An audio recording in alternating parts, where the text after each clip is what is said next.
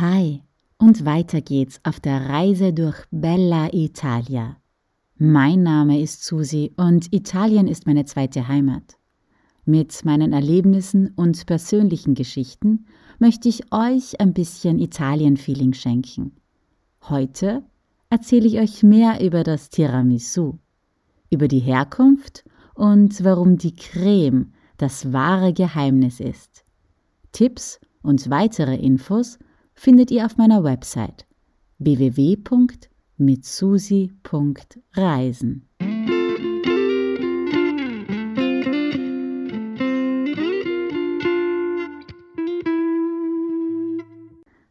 Also es war so.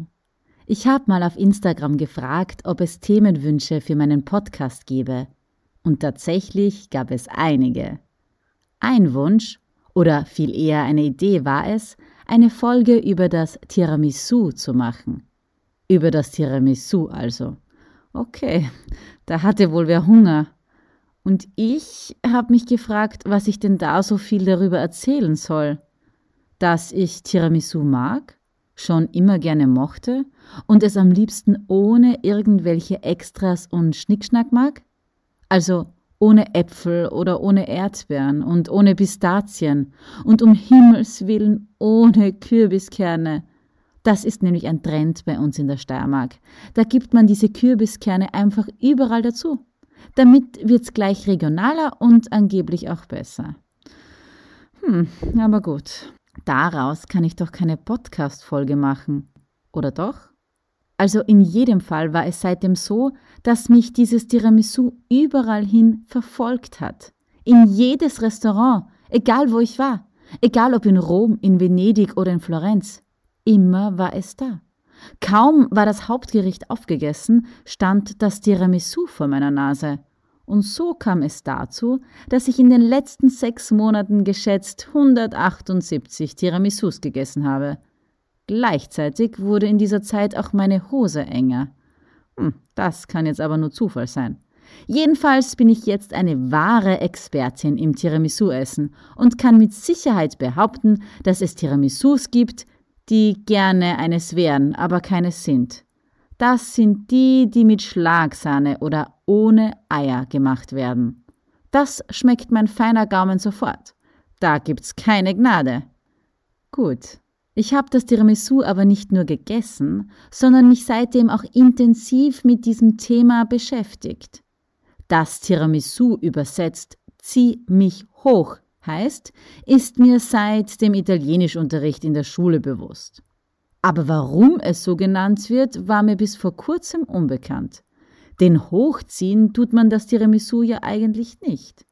Also den Löffel mit Tiramisu ziehe ich hoch zum Mund. Aber das war's auch schon. Das muss ja einen anderen Grund haben.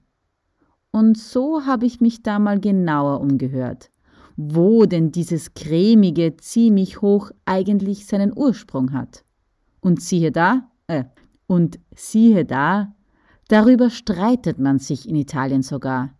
Es gibt nämlich zwei verschiedene Geschichten in zwei verschiedenen Ortschaften mit zwei verschiedenen Personen, die aber ein und dieselbe Idee hatten, und zwar jene, aus Zucker, Ei, Mascarpone und Espresso eine Süßspeise zu machen. Eine Version besagt, dass eine Hotelbesitzerin in der norditalienischen Region Friaul-Julisch-Venetien für einen erschöpften Skifahrer diese Speise mit den Worten Das soll dich wieder hochziehen also wieder Kräfte geben, zubereitet hat. Die andere Version spielt in der Stadt Treviso bei Venedig.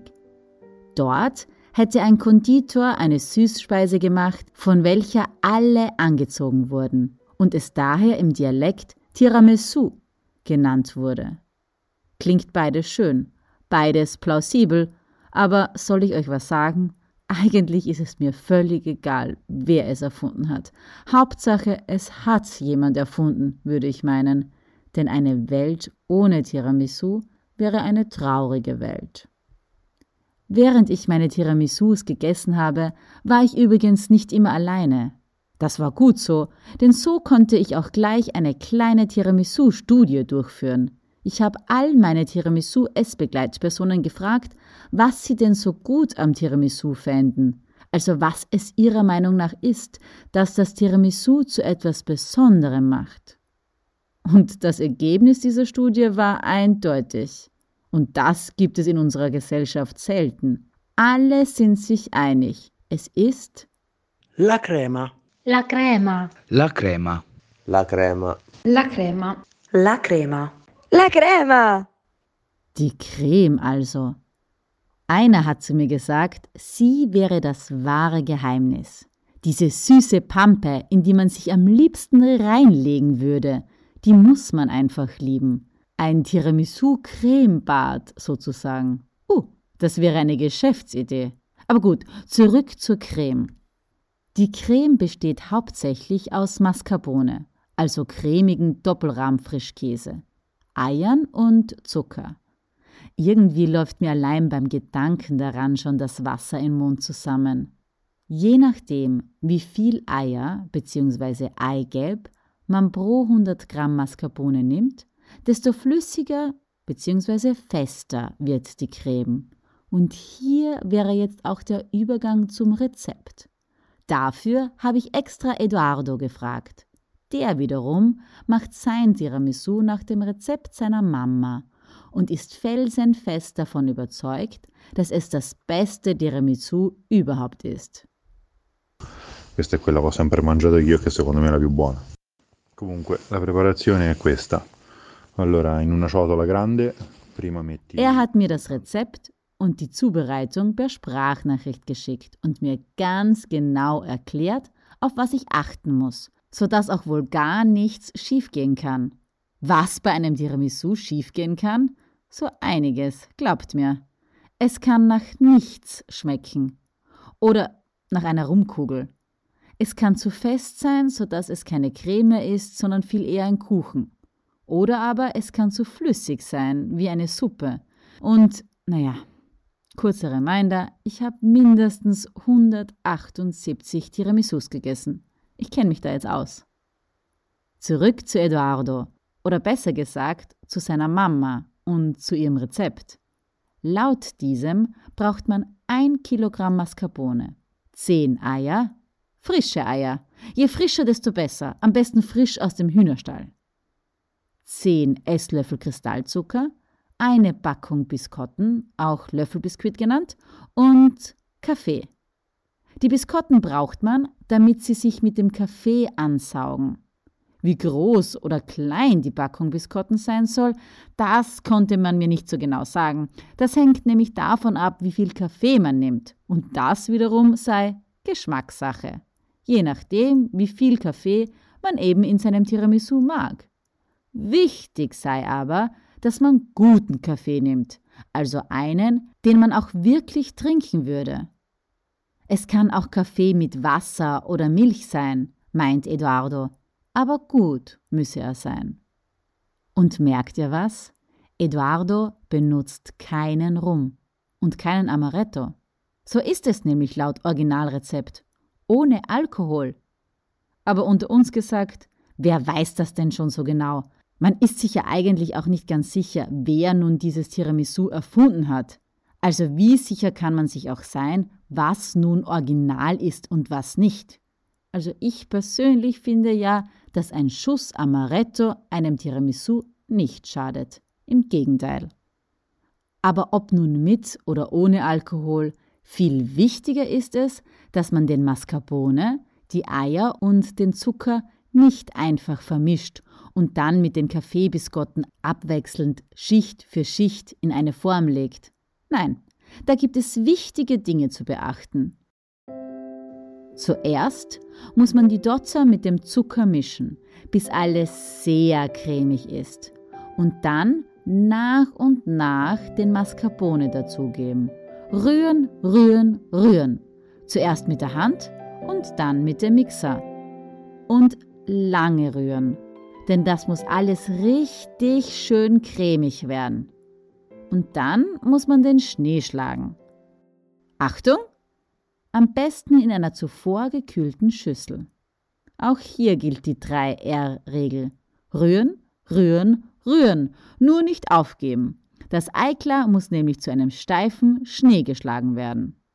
Und dann wird die Mascarpone-Creme mit dem Schnee vermengt.